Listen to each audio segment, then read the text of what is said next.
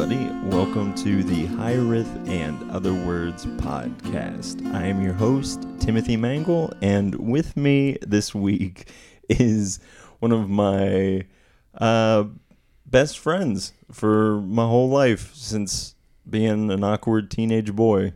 And uh, I can't even look over at you without smiling and welling up. So I'm happy to have you here. Uh, Alan thanks, man. Reinert. I didn't even say your name. I knew the first thing you were gonna say is thanks, man. I'm just I was thinking about it in my head today. I'm like, what's Alan's first thing is gonna be a nice humble thanks, man, that I that I talked over.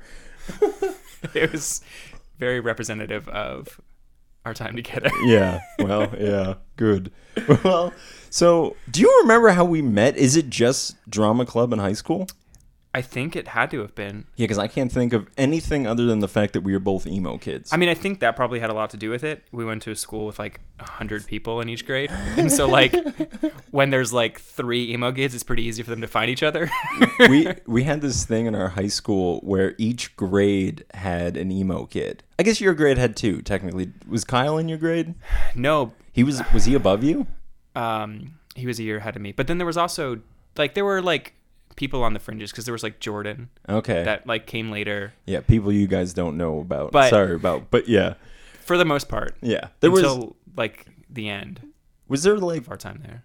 Were did other people dye their hair as much as we did? No, Okay, so I think that's why. maybe black, but like yeah. we no, but we went. Yeah, hard, and that's why I also think of Justin Wachowski Sure. or uh, Justin uh, McBarry, whatever his name is now. I'm so sorry, Justin. But yeah, Ooh. um, good friend time. So yeah, I guess when, but then like I guess we started hanging out probably because we lived close to each other and we were both emo. Is that what it was? I, I don't even know. Me neither. Because I'm It just, just sorta imagining happened. like us like being in thing, and then I just the next memory I have is just being in your car. Yeah. or like for me, it's like staying at your mom's place and Did just you like sleep there much? Yeah. Really? Not a lot, but like often enough. Man, I do not remember like anything from my childhood, and it's probably not a good thing. I don't But yeah, remember that at picking you up from school, uh, for school for school. Yeah. and driving me. Yeah, I don't know if I took you home. I think because I had like have. extracurricular stuff. okay. Because like I would have soccer. Yeah, maybe I would ride the bus home. Actually, because you probably got. Is this good content for people who aren't us? I got my license when I was 18, and I so that was after you got yours. So then I probably once I got it, I just didn't need you anymore. I don't think you had your license before I moved away. Oh, that's yeah, because I got it my senior year, and you were uh, you were off to Chicago. Yeah. Okay, so now we're I definitely tell that we're on the territory of this being a boring conversation for people who aren't intimately involved in this relationship, i.e., me and you. um, but okay, so what? But it's important because yeah, absolutely. I know. I'm just uh, it sets up the silly. framework of who we are. Yeah. Sure. And I mean, you can tell from our fun, playful banter that there's clearly history here.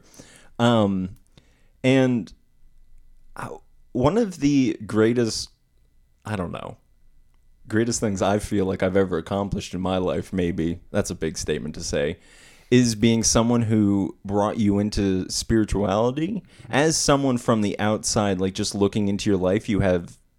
You didn't have any like interest in those things at all. No.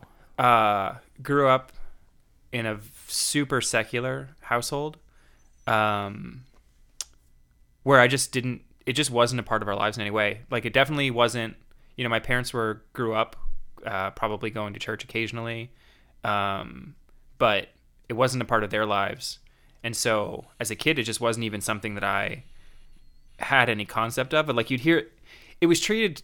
It kind of felt to me a lot of the same ways as like there's like these Greek gods and like the Norse mythology. It was just like these stories that I'm like vaguely aware of. It's like yeah, there's like this Adam and Eve and this guy named Noah, but I don't really know what that's all about. And it's just like this other thing that I don't really have any concept of. Um, yeah, so it was just like this thing that I knew people did, but it just didn't have any connection to me. And that's probably like very similar to where I think a lot of young people find themselves at currently.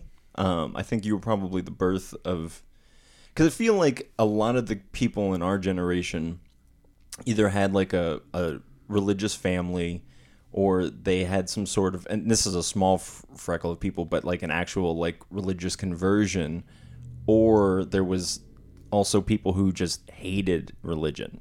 Well, I think a lot of those people also came from religious backgrounds. That's true, and that's And probably yeah. Had whatever situation happened to them. And But then- now I, I think the like 18 and under is the most unchurched generation in American history. sure, we're a um, post-Christian world, according to Would you believe that? no, but Sure. I think it's uh, Well, what does it mean to be post-Christian? Sure.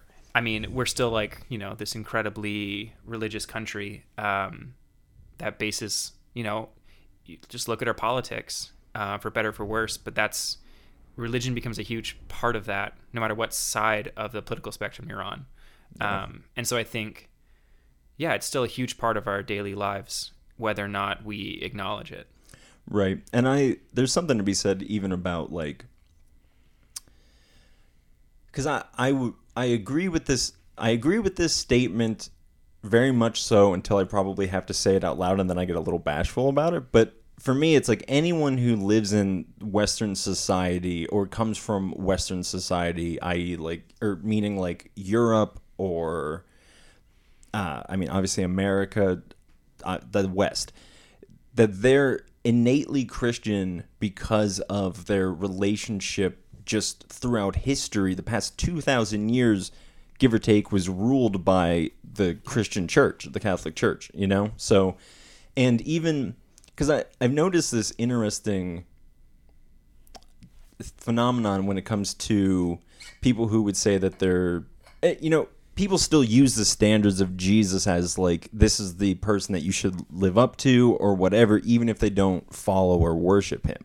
He's still seen It's still as a cultural concept. right. It's still a cultural concept of like this is what it means to like because I, I was thinking about and I'm sorry I'm going off on a long tangent here, but like I was thinking about Jesus in the fact that like he got to a place that almost no one in history can get to, meaning that pretty much everyone looks at you and goes, "You were all right," like right? Because like even Even, the peop- even people that aren't followers of Jesus Right. are like culturally, or it's just in their head, they're like, yeah, well, he's a good guy. because he's he represents pure like he just is so culturally like the zeitgeist mm-hmm. jesus is like peace loving Yep. like he's so much more of the hippie liberal jesus than the conservative jesus which is oddly wrapped up in like the more people who would say that they follow him Yeah. but then like the public has this more like liberal understanding of jesus why, why do you think that is go ahead and this random thing that we just try to try to pull it apart I mean, I don't know. I think there's,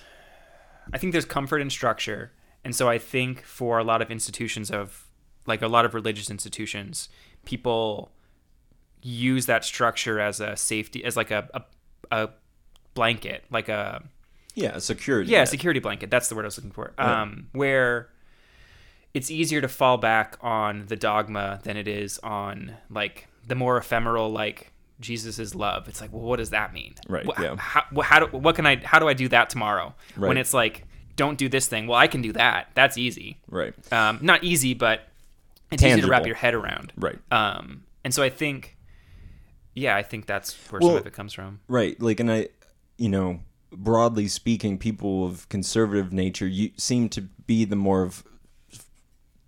I'm going to structure my life, and that means I do this at this time, this at this time, and my God does this, this, this, and I do this. And I go see him at Sunday at 10 a.m. and he's there, and it's a good time. We get a free wafer at the front. Some guy says some nice words. We sing some tunes. It's a good time. So, what did you? So, as someone who didn't have any relationship with Christianity, what was it like going into? We won't like throw any church names under the bus, but what was it like going to a charismatic, like Holy Spirit filled church? Well, I think to take a step back from there, um, I remember kind of, at least this is how I remember it. Uh, during that time of my life, I was like 16 or 17, um, going through a lot of stuff um, that I didn't really know how to deal with. Um, and I know you were going through a lot of that as well. And I, you had gone to the church first, or someone gotten introduced to it before me. And I kind of remember the conversation as like, "Hey, you should come do, come to this thing. It's super positive. Like there's there's something here." and I was kind of hesitant. You were like, "Well, what do you have to lose? Like everything is sad already. Like just like." and maybe that's not how it was, but it was. Ba- I remember it as basically like, "You're already sad. Like just come try this thing. Like it's not gonna make you worse." Uh, which is like maybe not the best way to be converted, but it worked for me. and so, uh, I was like, Dude, not to And cut it- you off. I know a missionary in Thailand who got saved through a MySpace post. So it can happen yeah, it can anyway. happen. Uh, but I, I think I was always curious about Christianity, and so was willing to take the jump. And it was this person that I trusted and knew, um, kind of recommending to go try this thing. And so I was like, sure, let's give it a shot. And then going in, uh, I didn't really know what to expect. Um, and yeah, lots of singing, um, and then sort of a structured um, sermon. Uh, but I, I don't, you know, I don't remember what they talked about. I remember very little of it. But I remember leaving that place feeling better than I had in months. And I was like, whatever that was, this feels like I'm happy or not happy. I wouldn't even say that strong, but I'm like not sad. Um, and that was enough to kind of hook me and say, I want to find out more about what's going on here. There's this community of people who seem to care. I remember getting greeted. I remember being like acknowledged that I was new.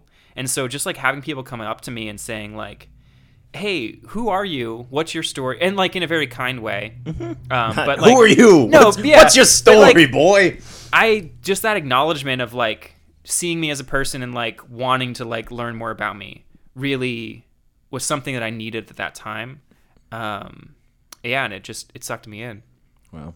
Well, I mean, that's exactly what it's supposed to be, you know? Like any person who still, you know, goes to that mindset, like who still functions in that type of church, who would hear that would go, well, that's exactly why, like, we do with this, you Yeah. know? And, like, obviously there's something to be said about, like, some people do it with malintent of, like, just trying to convert, but other people are just like, hey, you're in a church for a reason, you know? Like, churches are the cliche things that they are because of they actually are supposed to represent again like i it's so interesting that like i read about this in a carl jung book about how mary up until a very recent time was wasn't considered a divine figure and then but the general public believed she was for so long that the uh, catholic church was just like well then she just is because everyone believes it. Like and i don't again if i have any strong catholics out there like fact check me on that but give it a goog see if i'm i'm i'm right about it. Um so i don't know. There's this it's a that's why i found religions so fascinating is that there's this weird overplay between like reality and like the needs of the individual and the needs of the community and like and obviously like god trying to like shine through through these you know fractured pieces of these religions and they're just trying to like cobble it together the best they, and obviously I'm making it sound way worse than eh, I don't know but it's it's what they're there for is to like trying to like wrestle all these like different needs and Sure. then like And I think for that I think at different times in your life, the reason you're going there is for it changes. Because you know, when I first started going, it was for super selfish reasons. I wanted to feel better, and this was a thing that made me feel better. Right, yeah. And so it was like definitely about me. Um, and then as I've grown and moved along my spiritual journey, the reason I go has changed. Um, to a point where I'm at now, which is like maybe also still selfish, but it's like um, I want to base my life around how Jesus lived his life. And so I want to learn how I can do that better. yeah Um, right yeah and obviously it's because I feel like that's the model of of living, but it's also like yeah, and so a little selfishly it's because like I want to be better. Well, right. I think somewhere along the line, and I think this is like a generational thing. Maybe we don't need to make it one, but I feel like when I came into the church, or a, a big portion of my relationship with Christianity was very much of the right thing to do is imitate Jesus as much as you can, and that's it. You know, like if you can, like, if that's all you got to do, You know, like yeah, that's all. right, like well, again, yeah, sure. That's a, that's a that's a heavy order. Uh, yeah, I mean, you're right. It's all you have to do is just in, embody God, and Yeah. you'll be okay. It's not Um, too hard.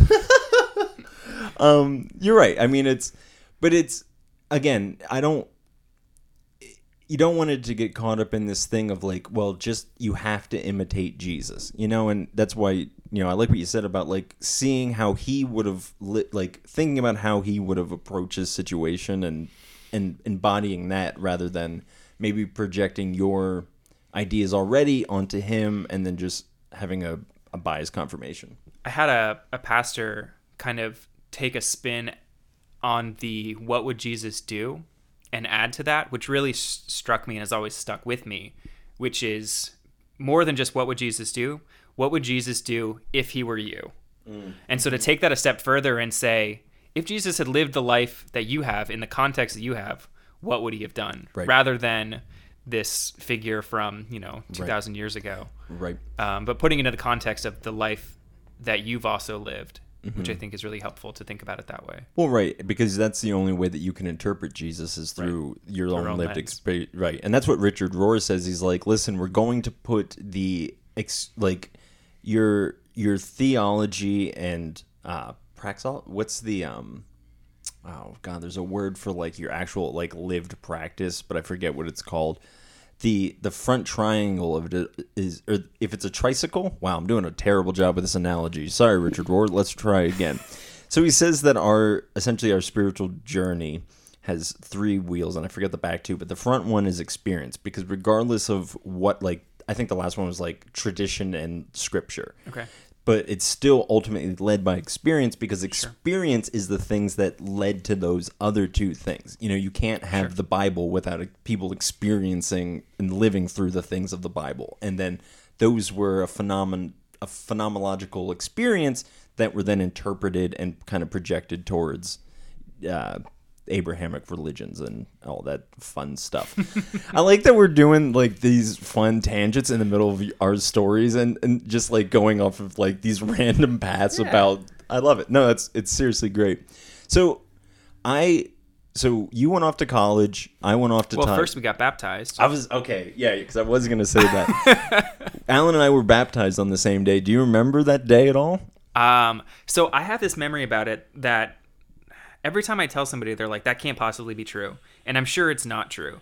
But like, I remember standing in line and waiting, being super nervous, um, and the person that was in line in front of me was getting baptized again, which like at the time I didn't think much of, but now I'm like, well, that's kind of weird. But because you know, kind of only get saved once. But anyway, um, I, I distinctly remember the water being like green and smelling like green apple, which I'm like, I as I look back, like I'm incredibly confident that that couldn't possibly have been true. But I have this like, I thought, hand to God, I thought you were gonna be like an angel, like was No. talking to me or something. and so there's like in my memory, there's this like green apple water that I got in, and I, for like years that didn't seem weird to me that the water would be would smell like green apple, and then I like really sat with it and thought about it and was like, that can't possibly be true.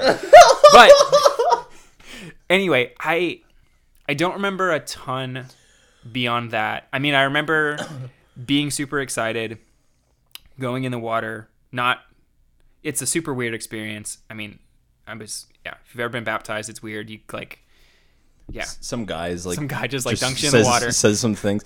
I uh, can I like Yeah. just interject. I I was thinking about this today, man, because I'm okay. So full disclosure into something weird that like when I was going to church at 17 and 18 years old, I was interpreting tongues, and that when you step out of there were people that spoke in tongues. yeah, there. and I I spoke in tongues. I still speak in tongues, and I like interpreted tongues then. So there's a big. I'm a like on my podcast. I don't really talk super much about like my private spiritual stuff, but now I'm just like I speak in tongues. I, I bring out. I Uh, apparently. yeah. Well, I mean, you're my best friend, so I'm the most comfortable, and I forget that there's no one here. um, but yeah, and I'm just like, man, that's a crazy thing to like tell an 18 year old to do because you're essentially saying, hey, there's some sort of weird. I don't want to say magic or like occultish stuff, but it's like there's there's this thing, and like here's why I'll justify like me speaking in tongues because you can actually like it's a it's a phenomenon that happens to people outside of religious contexts as well. So that's like it has scientific. They've done research into it. It's called like plasol, uh, or something like that. Give it a googs. This is just an informative inf- uh, podcast for you guys this week. But um, yeah, um, and I think about that like just and again like we're doing these weird rituals of dunking fully grown people into water that I don't particularly remember being green apple anything. Yeah, I just I remember not. watered. What do you think that is? I don't know. Uh, Do you ever like Google spiritual significance of green apples? I haven't. I have Googled. Has anybody else ever been baptized in green apple water? That didn't come back. Google didn't have a lot to say about that. I love going to Google for my weird spiritual questions because it's just like I n- uh, no idea. I'm like, what does it mean when I'm meditating and I see a dragon? And they're just like, oh, I don't Yeah, know. I I haven't given it much thought, but uh, yeah. Well, It yeah, was what so- it was. I I look back on getting baptized with like great memories, you know, and because I like I remember the I was so overwhelmed and emotional at the time. Um, mostly because the pastor who baptized me said some very kind words about me that he didn't say about anybody else before he baptized me, which was very nice. Um, just shouting out and stoking my ego right there. But I, I mean, again, it's like the it's it's the movie scene moment for me, right? Because like for you, it was green apples. Like that was the thing that stuck with you in your Yeah. movie scene. For me, it was the fact that like my mentor at the time was like, "Here's." Like something, he, I remember he said, "It's like keep your eye, keep your eyes on this man because God's doing something in his life." Um, then he shipped me off. Not him. Well, both of them shipped me off to Taiwan. Uh, thanks, both of you. Anyways, there was my own feelings coming up, but uh, yeah, uh, we.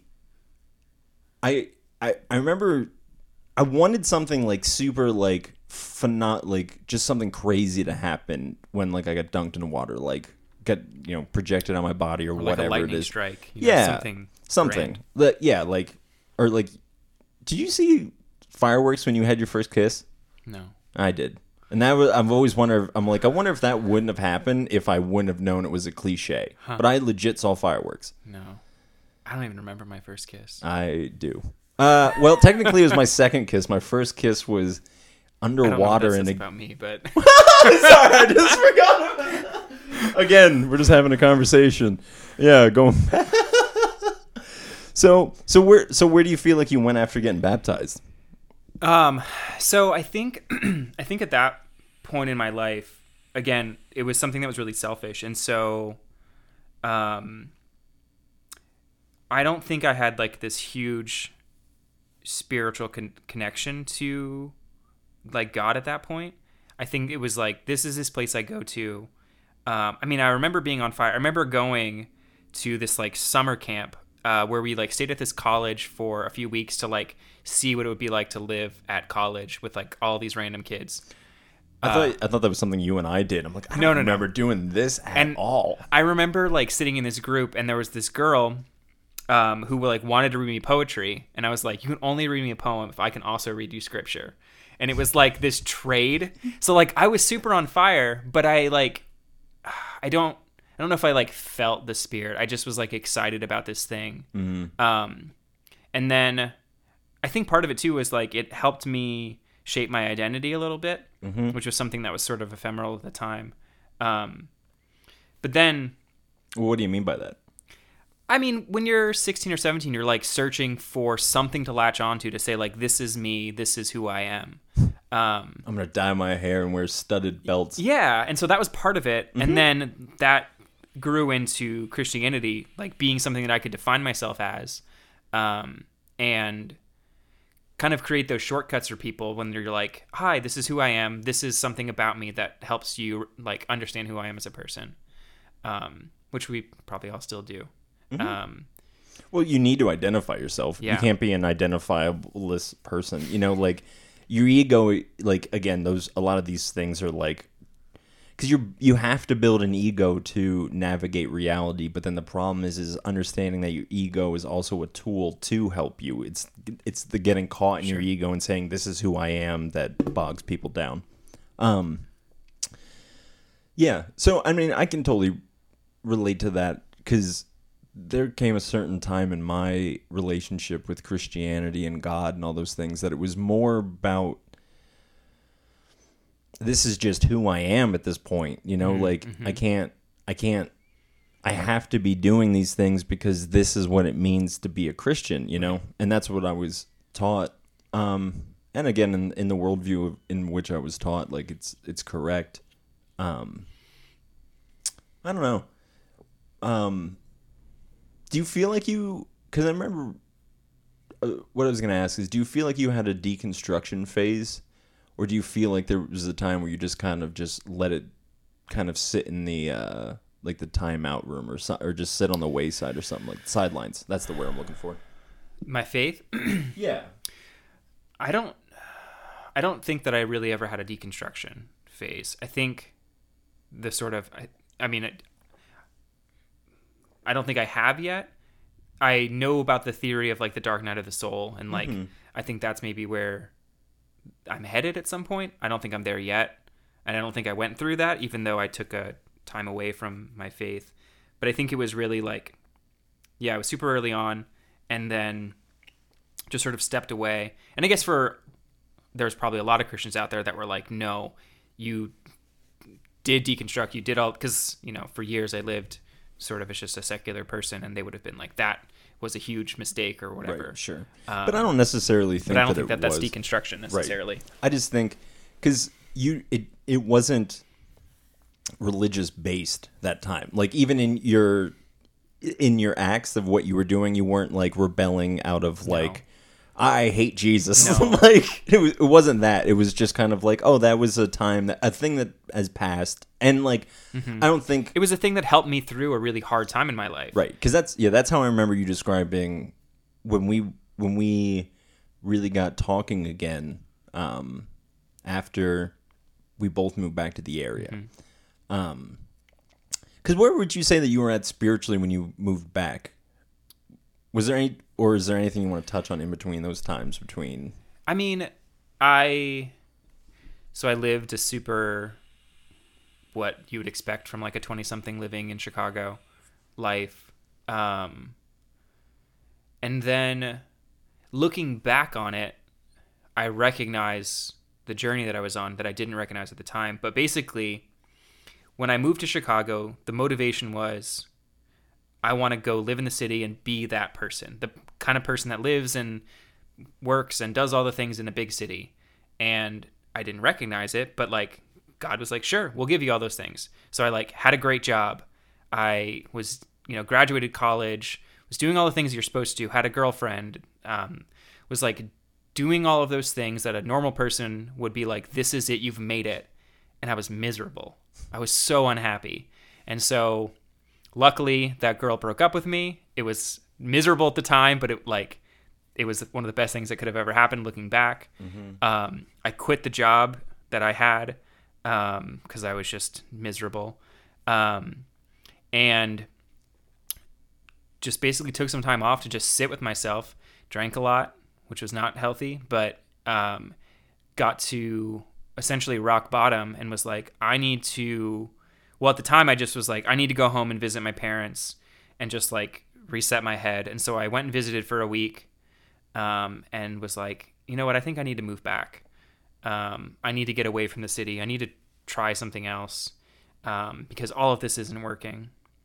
Um, and at the same time, it, it's just so funny how God works in our lives. Because I was also like, I want to stop sleeping around and I'm going to commit myself from this day forward. And this was, I wasn't considering myself a Christian anymore, but I was like, from this day forward, I'm not going to have sex until I get married. That's just something that's important to me. As just like a guy on the street, I just decided that. And like, uh, I just just a, you walking down the street like la da da da da. I shall be celibate. but looking back, it was like a part of my returning to the church and like Right. trying to like regain those values. It just like had nothing to do with faith, but I was like, I've been in, involved with a lot of women, and it has led to nothing but heartbreak. Um, and so, like, I need to take that out of the equation, and um, yeah, it was just like part of the getting pulled back in process. Right. Um, that at the time I didn't understand, but uh, it all makes sense now. So what what I guess in that time for me, just to give a quick I would have been over in Taiwan. Yeah, that was Uh, a seven or eight year period. Yeah.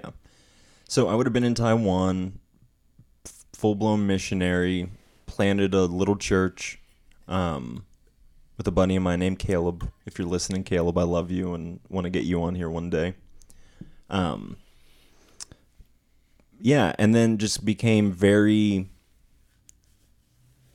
It was similar. I mean, not. It, it's ironically interesting because, for me, a big part of the reason I left my faith was because of their issues with purity.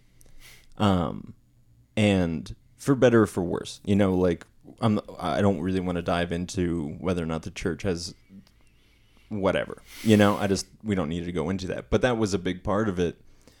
Um, but uh, that was also me breaking away, whereas yours was more of a coming back.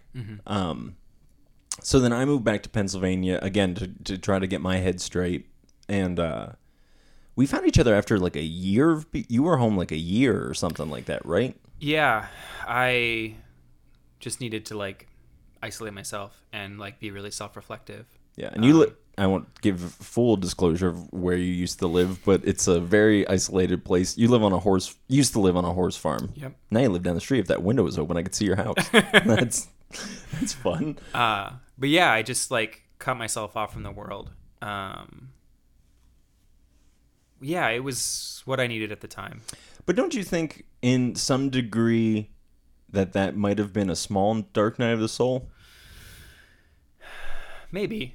Let's let's talk about Dark Night of the Soul because I I haven't talked about that concept at all in here. So give me your understanding of it. it's the way that I understand it is that you reach this point where essentially you can no longer hear from God. And so, you know, you're you're praying or you're going about your life and there's just God doesn't exist anymore. He's just not present in your life in any way. Um, and it's this sort of experience that you need to go through for growth. If your um, if your hand is held the entire time, you never learn to walk on your own. Um, and I'm butchering it. It is way more complicated than that, and I cannot explain it well. But Sure. Um, and maybe that was what those eight years were. Uh, But when I hear people talk about it, and maybe it's just I don't do a, I look back and I'm like, yeah, it wasn't so bad.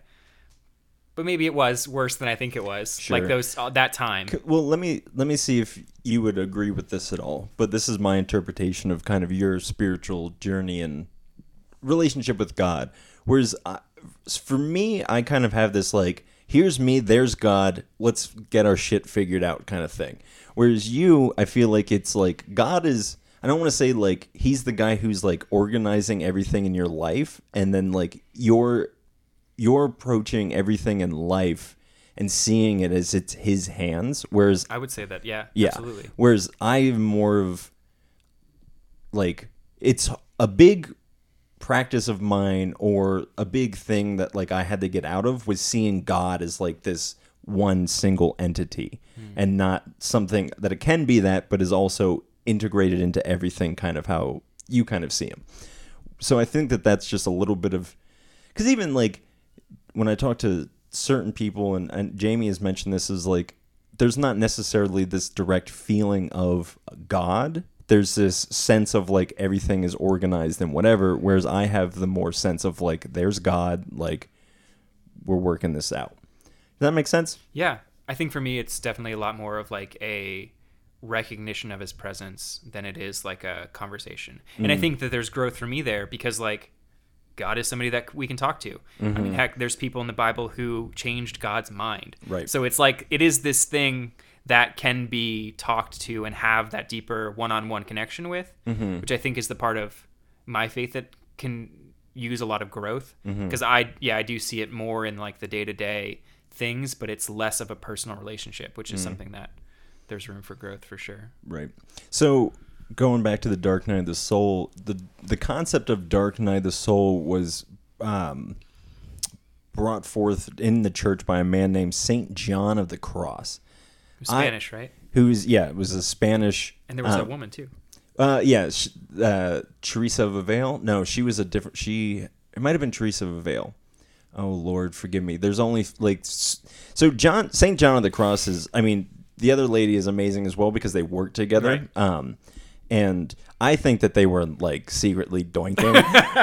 Because I, I, I mean that's my theory, but like, sorry, Saint John of the Cross. I'm just putting you on blast. If you didn't, that's fine. You're a saint. I guess you're probably supposed to be chaste. Anyways, um, he just he was like he was put in jail for his beliefs and like his practices and all those things and then they like eventually it was he had a just a very weird relationship with the church where they didn't trust him but they would like give him like a monastery but they would like take away power and like it was just it was interesting um but he wrote this poem called dark night of the soul and um i've always pictured it as is him essentially being like you're in a room with god and a window opens and you climb out of the window and now the god's gone um and whether or not you've it's you who open the window or if it's god again there the lines start to blur at that point because But you're no longer in the same room. Right.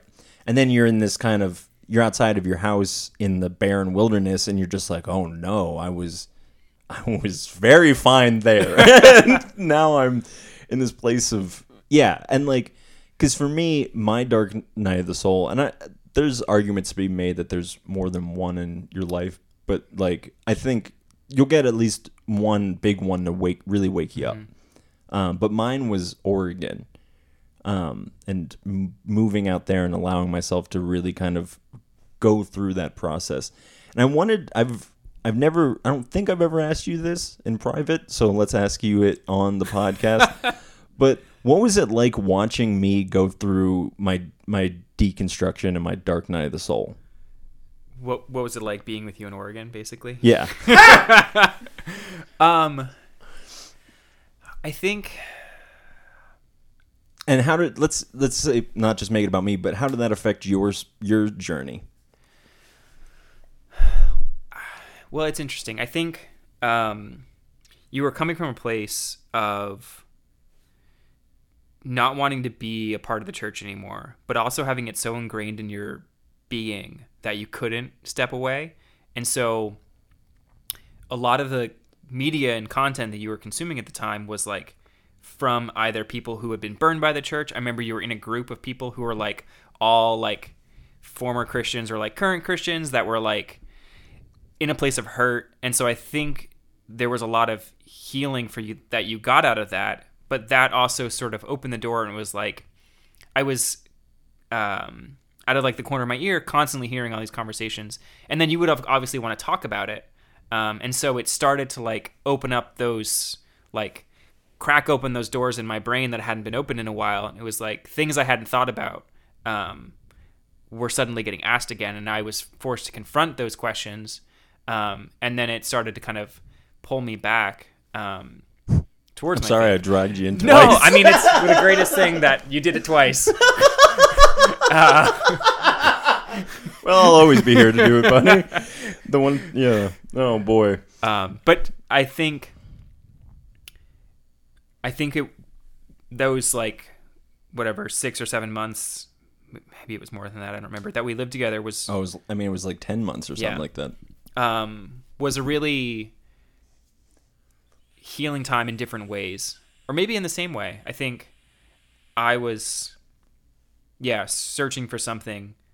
Thought Oregon would f- be that thing, and then it ended up that I found God again, um, which just happened to be in Oregon. Right. Yeah. right. That's yeah. Yeah. And then again, like it's he's in the things, right? So it's not just you didn't just find God, Right. but it was the whole process along the way. You can even I'm fine with calling that God as well, you know, because mm. it's because it's I think even if you go back to the traditional definition of God of God is love, love is a verb. And so it's completely fine to say that God is something that is in action, you know? Like it's the whole process.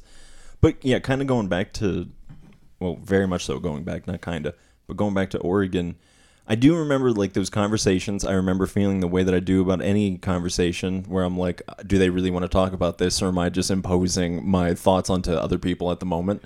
And what I really appreciate about you, as opposed to, I think what I really learned from you in that time, um, whether that be intentional or unintentional, was when I would like throw information at you or whatever, is you would actually sit in silence and like think about it. and for me, I'm such a verbal processor that I'm just like, well, what about this and this and this and this and that and this, and then I like would say it to you, and you like, I just have this image of you cooking dinner and like just slowly like thinking about like whatever it was, and that's like. I, I mean, that's Yeah. pretty accurate. yeah, I mean that's exactly what it was. So, and there was like yeah, it was it was such an interesting time because I I remember the conversations of us moving out there and us both being like life is so such an open field of potential. And we're just sitting here talking like it, it just seemed like why aren't we going out and and doing it you mm-hmm. know? Obviously we both needed time to sit and heal and mm-hmm. kind of get our head straight which was part of the which was funny because for me i felt i mean i actually think this is true for both of us is that like we got there to get our heads straight and then we were like we need to get it more straight. And like to go past like okay so it's like we went out to a place of like we went out to the to the wilderness essentially you mm-hmm. know like and being like let's go explore the world and we went out and we battled and we got wounded and we needed to come home to get healed and then after that we needed a place of because we didn't we didn't do anything in oregon we i feel like we spent most of our time contemplating Went to the bike shop. yeah you worked i w- kind of worked I volunteered for a long time. that's true you did. and then I worked. and then you worked but even that was, uh, you know, was me. Well, and that was such a big part of it too. But uh, yeah, a lot of that was just me kind of by myself or with like another group of people, but like not a ton of talking. Mm-hmm. And so just like a lot of alone time to contemplate. Um, yeah. Yeah, because when like when people ask me about Oregon, of like, what did you do, and I'm like, thought. But I think we went out like three or four times. I mean, I as as a couple. So when Alan and I moved to Oregon, it was so hard to not. And there's no obviously no problem in being gay, but like we're not gay, and everything that we do makes it sound like we're gay. Yeah. we live together. We moved to the other side of the country together, and everything we The way did. Tim talks about me. the way I talk about you, the way we kiss each other. but yeah, I just remembered like every time we went out, we would be like, "Yeah, we just moved here and we live at this place, and we're not gay, but it's Yeah. fine if you're gay." At least that was my struggle. But um, no, I mean, we. I think we went to uh, the Coin Jam a fair amount, which was a barcade out there. Um, and that was like it. We went out to eat like with some friends like a couple of times in 10 months. yeah. Like it was literally just the time of like isolation, contemplation. But also being on our own again, on our own. Right. Like you know, in quotes, because we weren't living with our families anymore. Well, you weren't living with your family, but well, yeah, you're right. um, well, actually, I mean I yeah, you're right. but it was it, definitely for me. It was a time of like being independent again and like learning what that's like again. Well, and I think like it's it's authentic living, right? Because that's what I think that we think that we we both saw that we had tasted it, right? Like cuz you and actually you didn't mention this, but you lived in Israel for a year. So um we've both traveled the world, gotten to like experience these crazy things and then we're kind of like, well, why why should we stop? Like all all because life didn't necessarily go in the way that we wanted it to. There was still an aspect of that life that was fruitful. Sure. And I've never felt, and maybe this is just a product of moving a lot as a kid, but I've never felt like I've ever been trapped in a place. Mm. Getting up and moving is always an option for me, no matter where I've been. And so, yeah, deciding to move to Oregon wasn't that hard of a decision. because I've moved a lot, and so moving is comes fairly naturally to me. See, it's funny that you say that because my natural instinct was growing up. I didn't move a lot necessarily, but that's not true because my parents were divorced, so I literally was at a different house every mm-hmm. three or four days. Mm-hmm. So like, I like, I realized when I I forget where I think my apartment down there might have been the longest I've ever lived in one place like at a time which was two years. So that's that's insane. Mm-hmm. Like, but I, I also wonder like how much. I mean, I, it's not even a wonder. It's I just know all of this stuff that happens in our childhood is because it's supposed to launch us off into whatever journey we're supposed to be on. You know, mm. so I don't know all those. Yeah, yeah. I mean, we like you wouldn't have had the urge to go to the church if it wouldn't have been for the things that were happening in your life, right? Sure. And I think I also needed, you know, God always knows more than we do, but I think I needed, I think had I not had the eight years that I did in Chicago, I think I would have always wondered, well, like, what is that life like? Had I, from the moment I got baptized, continued to just be a Christian for the rest of my life and like follow those values, I think I would have I think I would have made a lot of mistakes along the way um, that would have done more damage to the people around me than had I done it the way that I did it. Because I think if I would have gone about my life claiming that I was a Christian, being in a Christian community, and yet still wanting to do the things that I did during those time, or at least definitely having the urges to do those things, I think I would have ended up hurting a lot of people around me. Mm-hmm. And so I needed to go, and I don't think this is for everybody, but I needed to go and like try the worldly way. Mm-hmm. And God was like, sure, mm-hmm. I'm going to give you the freedom to do that. I know that that's not right for you, but I know that this is what you need. Right. And lived that by all the metrics of the world was doing it. Right. And then was like, no, this sucks. Well, and again, like it's it's um, it, is it the right thing, quote unquote? It's like, well, that's a subjective. Sure, and it's different it's, for everybody. For you, it's well, no, I won't even say that. It's like it was the right thing because it ended up pulling you closer to God again. You know, sure. so it's like, and again, like what you know, what man meant for evil, God meant for good. So, uh, you know, because I, I I just see those two paths in my head overwhelm so much of man's choice and God being able to like respond properly in all things to, in order to direct that person onto the path that they should be going on. Mm-hmm. Regardless of whether that looks like a positive thing or a bad thing again like for me it's all god and it's all a part of this this larger thing. So i don't know. I guess i'm i really don't i'm like out of things to ask you but because uh, what what do you think what do you think the future of christianity looks like We've definitely have had this conversation a thousand times out in Oregon. Well, so I guess maybe I don't know, but I have a hope for what it looks like.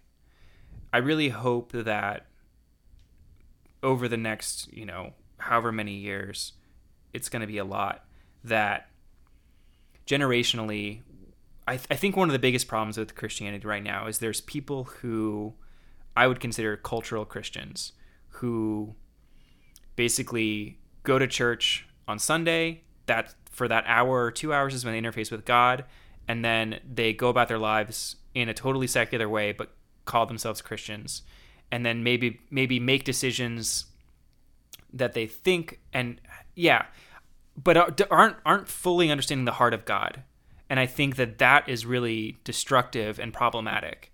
Um, and I hope that as that because people are so difficult to change. I hope that as that generation and those leaders that lead people in that way start to fade out, that a new generation, because I've been to churches like this, um, that are really trying to live out the heart of Jesus' message and not the the dogma and the the rules, um, right. and creating a yeah truly living a Jesus filled life rather than just like I go to church on Sundays and like these are my beliefs and they're very strict and I don't struggle with it because mm-hmm. that's not true. Mm-hmm. you know, there's lots of really difficult things in the Bible mm-hmm. that you have to grapple with constantly and it's not just like, yep, I'm a Christian and I feel this way. Yep. I am a Christian and I like struggle with this thing and I struggle with that thing and I'm like don't know if I agree with that, but like that's a struggle. And so that's good and positive and we should do that because that means we're growing in our faith Right. rather than um, it's funny i think about this a lot with maybe this area and yeah. I think there's an idea of people getting saved and they're like great i'm at the end line. I did it. Now i just i go about the rest of my days and it's like no. Getting saved is the first step. Mm-hmm. now you're on the journey of growth. Right. um, Well, and even the I, I will I will write a book one day called Jesus Saves Imagination, and it, I really want to because that was one of the first questions I really started asking during my deconstruction reconstruction phase was well, what does it mean to be saved? Because it's like, well, if it's just you know saying a prayer, that can't be it. But if it's only doing the right things, well, that can't be it because I'm a human and I'll fail.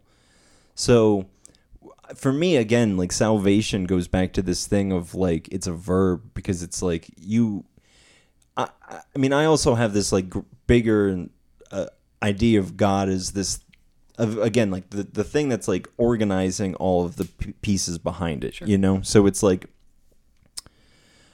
um well a person when they become and, and ram dass um has a quote about this is like there's two people in the world. There's two people that realize that they're on the spiritual journey and there's people who don't yet realize it. And, and i think that that's what we would say is the like that tipping point or that that your kind of eyes being open into like oh there's a different reality to live in is what hmm. baseline salvation looks like of because i think about that like with you as a kid of being like oh there's more to reality than like just this kind of standard secular reality that i was handed you know?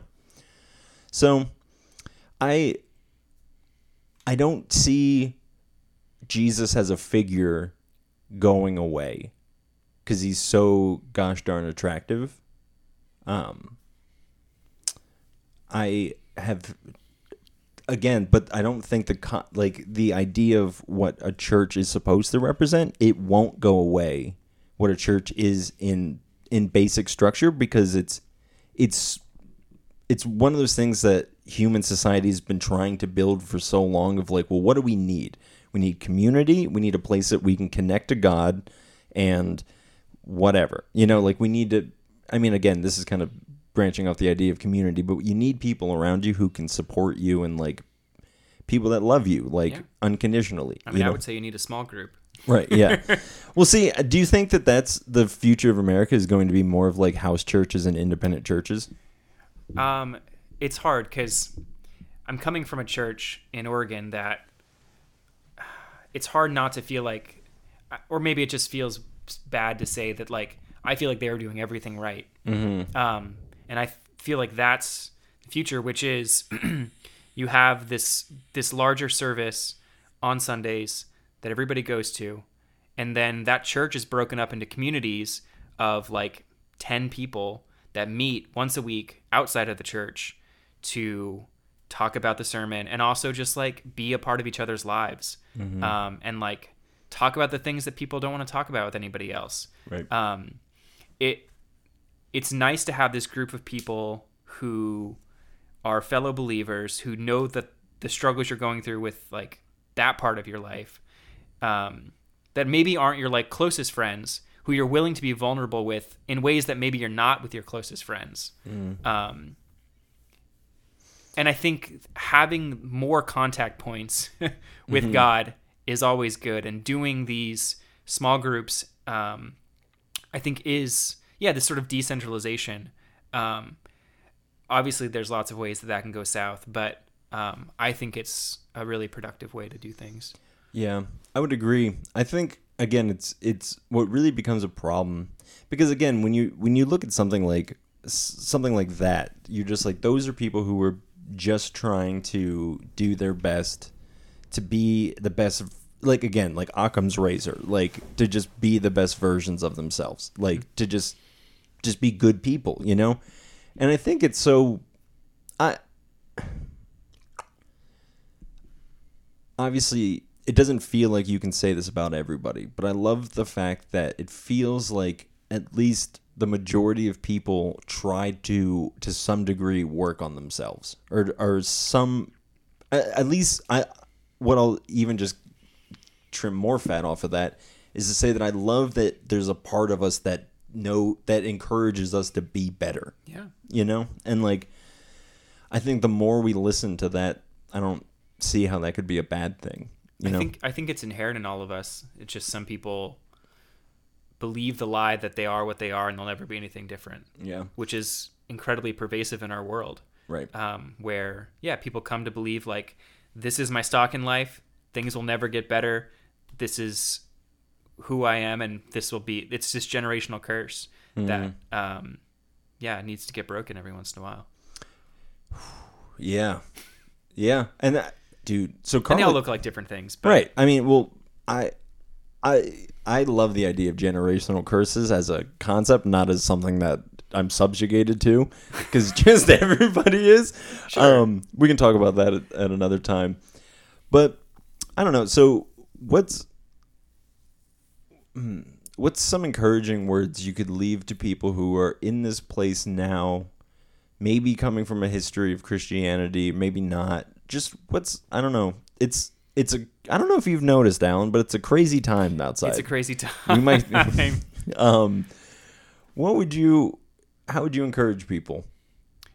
I think it's important to broaden your horizons, um, and especially if you're a Christian, I think you need to explore outside of your church. And going to church on Sundays is great, but I think you need to dive into what other people besides your pastor are saying, um, and just really get a different perspective on on God than the one that you're being told on Sundays. Not that that's bad, but God's way bigger than any one person can explain. Um, and the more that you can, um, the more voices you can hear um, trying to teach you something, I think the better off you're going to be. I think getting back to some of the, what I hope Christianity turns into is we start to rely less on individual pastors and more on the collective knowledge of Christianity as a whole. right Um, well like the bible talks about the idea of the holy spirit leading the church right and not being this man-made thing it's yeah that that's that's very beautiful man because i feel like that might be the opposite of so many people's encouragement in in the church right is or maybe even just any sort of obviously any sort of ideology or doctrine is going to be like this is it. Like don't stray from it. Right and like because i think for me like i think the biggest insult that you can give to god is just saying we we figured you out. Like Yeah. we got you you know? Um And I would say don't be afraid. God's got you. Like Right. you know, Right, like yeah. you can't Yeah, you can't be afraid to explore for fear that you're going to be turned astray. Like God's got you. you ready to make it full circle you're already sad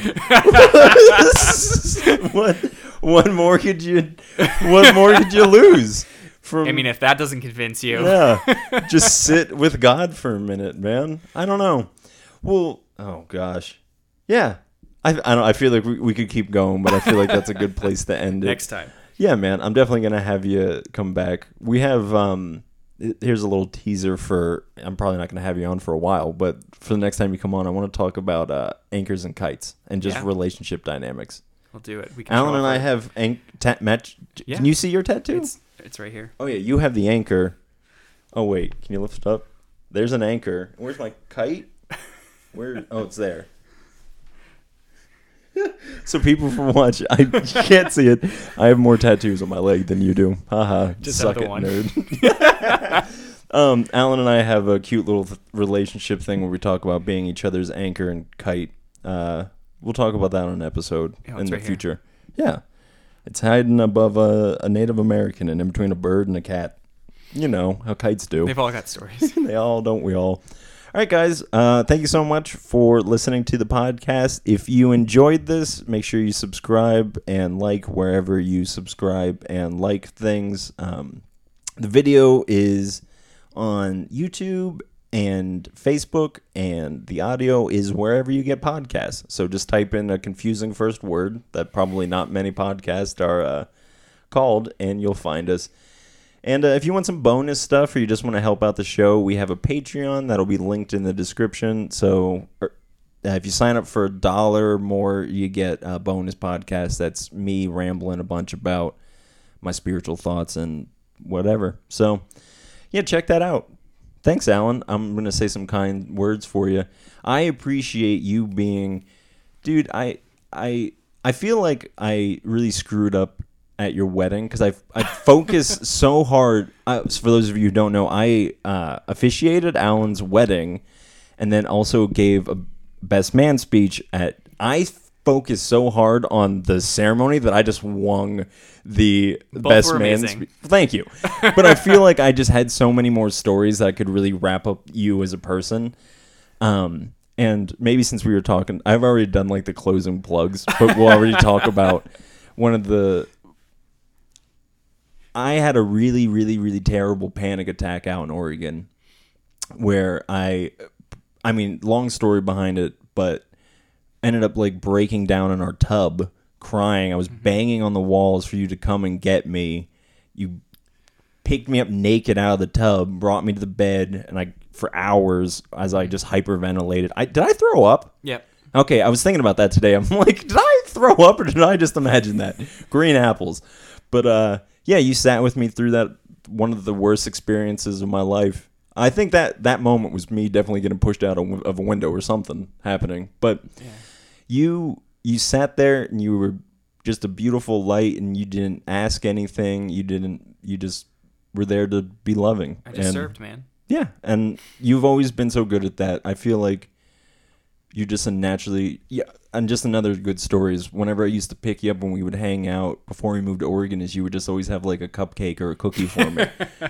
so I mean, what more can you ask for a guy? You're the best, man. I just I appreciate you to the yeah, with my whole heart. I'm so glad we have been able to rekindle our relationship multiple times. Yeah, me too. Uh, and I hope we continue to do that yeah, we will. now that we live down the street from each other. Yeah, that shouldn't. Hopefully, it shouldn't be that hard. All right, thanks, guys, for sticking through all the sap. Uh, I hope it doesn't ruin your shoes. all right, bye.